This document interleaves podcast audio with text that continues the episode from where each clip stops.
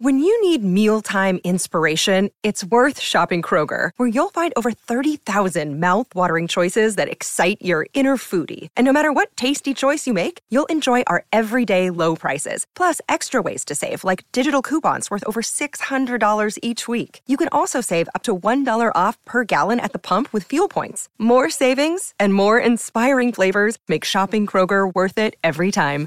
Kroger, fresh for everyone. Fuel restrictions apply.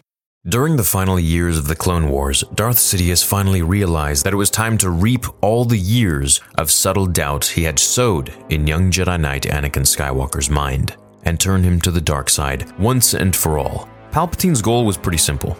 He wanted to possess the most powerful apprentice that he could find, and when comparing potential apprentices to the power of former Jedi Master Count Dooku, most would seem lacking but Anakin was the rare Force adept who stood out.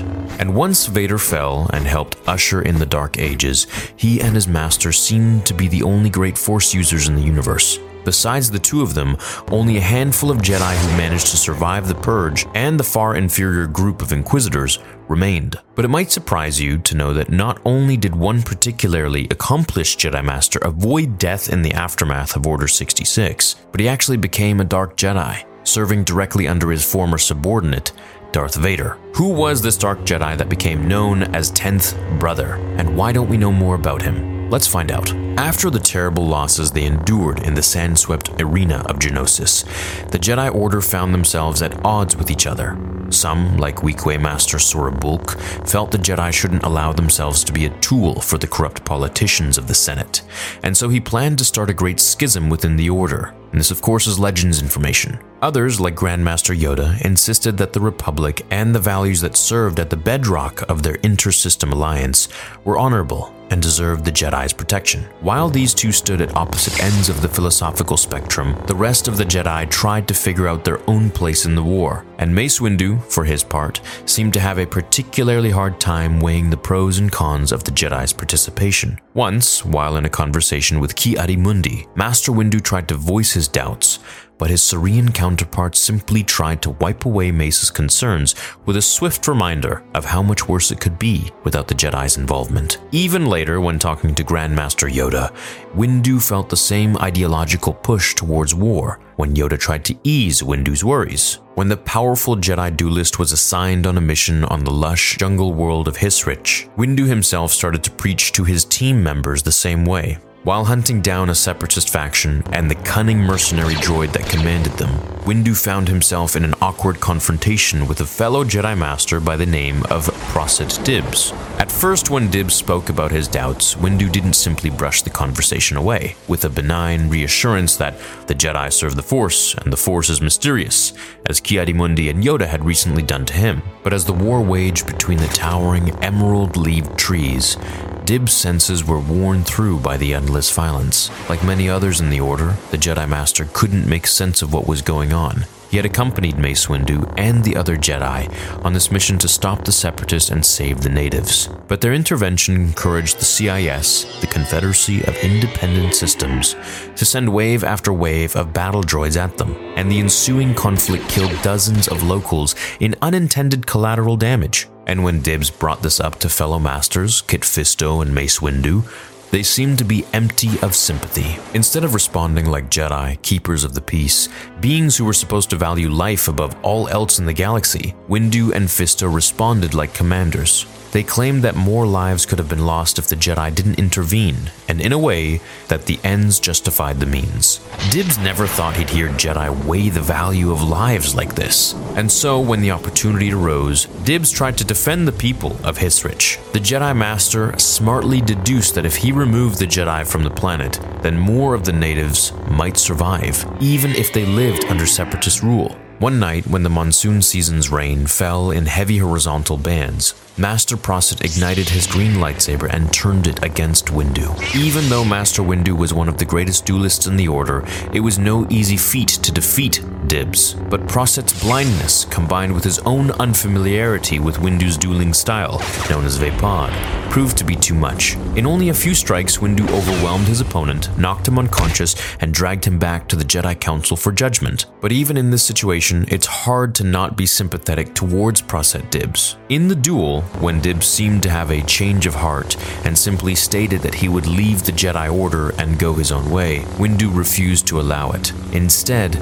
Master Mace claimed that abandoning the field of battle would make Dibs a deserter, and that too was a high crime in the eyes of the Council. Eventually, after defeating the Separatists on Hissrich, Windu brought Prosset Dibs before Yoda and the rest of the Jedi in the temple on Coruscant. Among the many punishments they discussed, execution was even floated around, but Windu instead insisted that Dibs should simply be confined to the Jedi archives, where he would relearn the ways of the Jedi. But the years of confinement within the temple library passed swiftly, and by the year 19 BBY, Darth Sidious's ultimate goal had been achieved. The Republic had fallen, and in its place, the First Galactic Empire had risen. When Palpatine searched for a handful of Jedi to turn into his Inquisitors, he noticed the turmoil within Jedi Master Prosset Dibs, and wisely surmised that the blind duelist would make a powerful addition to the dark side. Dibs, like all the others, took on a new title. From his first day as an Inquisitor,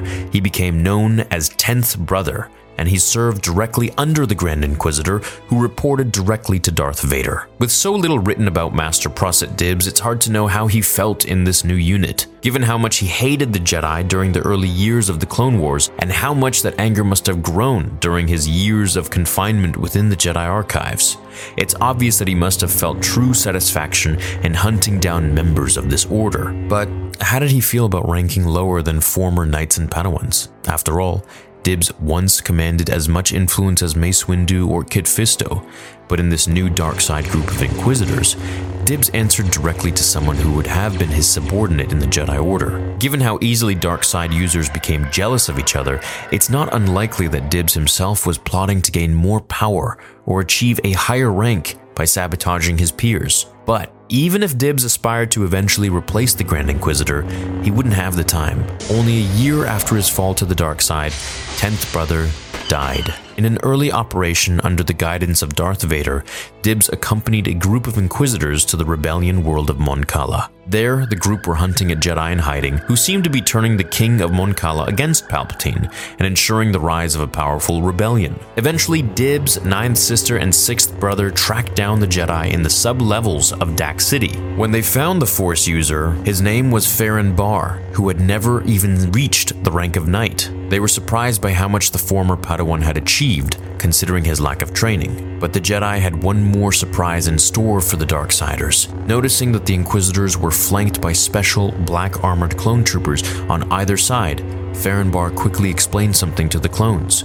The Inquisitors were actually former Jedi. As soon as he passed that message along, the Jedi used the Force to command the clones to execute Order 66, and suddenly, their DC 15A blaster rifles turned on their superiors. The volley of close quarter blaster fire illuminated the small subterranean room in a violent display of shimmering crimson. And unfortunately for former Jedi Master Prosset Dibs, his mastery of the dark side just wasn't enough, and the clone trooper's shots tore through his abdomen, killing him on the spot.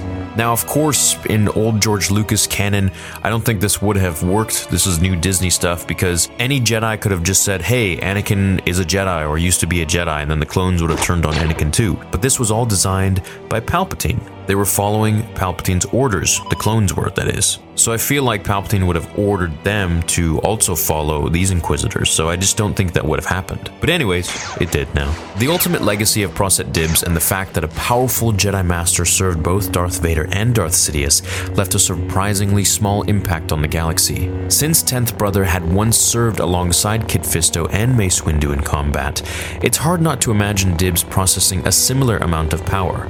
And if Fisto or Windu had ever been turned to Palpatine's way of thinking, they would have surely been far more terrifying than a simple Inquisitor who lost his life in one of the earliest invasions of the Imperial era. Perhaps we should remember Dibs simply as a what if, someone who possessed enough power to become a terrifying Sith Lord, but failed to seize his moment.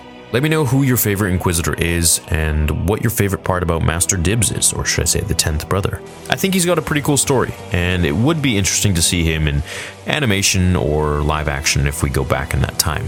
Thanks for watching today's video. Please leave a like if you did enjoy it. Check me out on Spotify, and I'll see you all in the next episode. Until then, remember, my fellow Jedi and Sith friends, the Force will be with you always.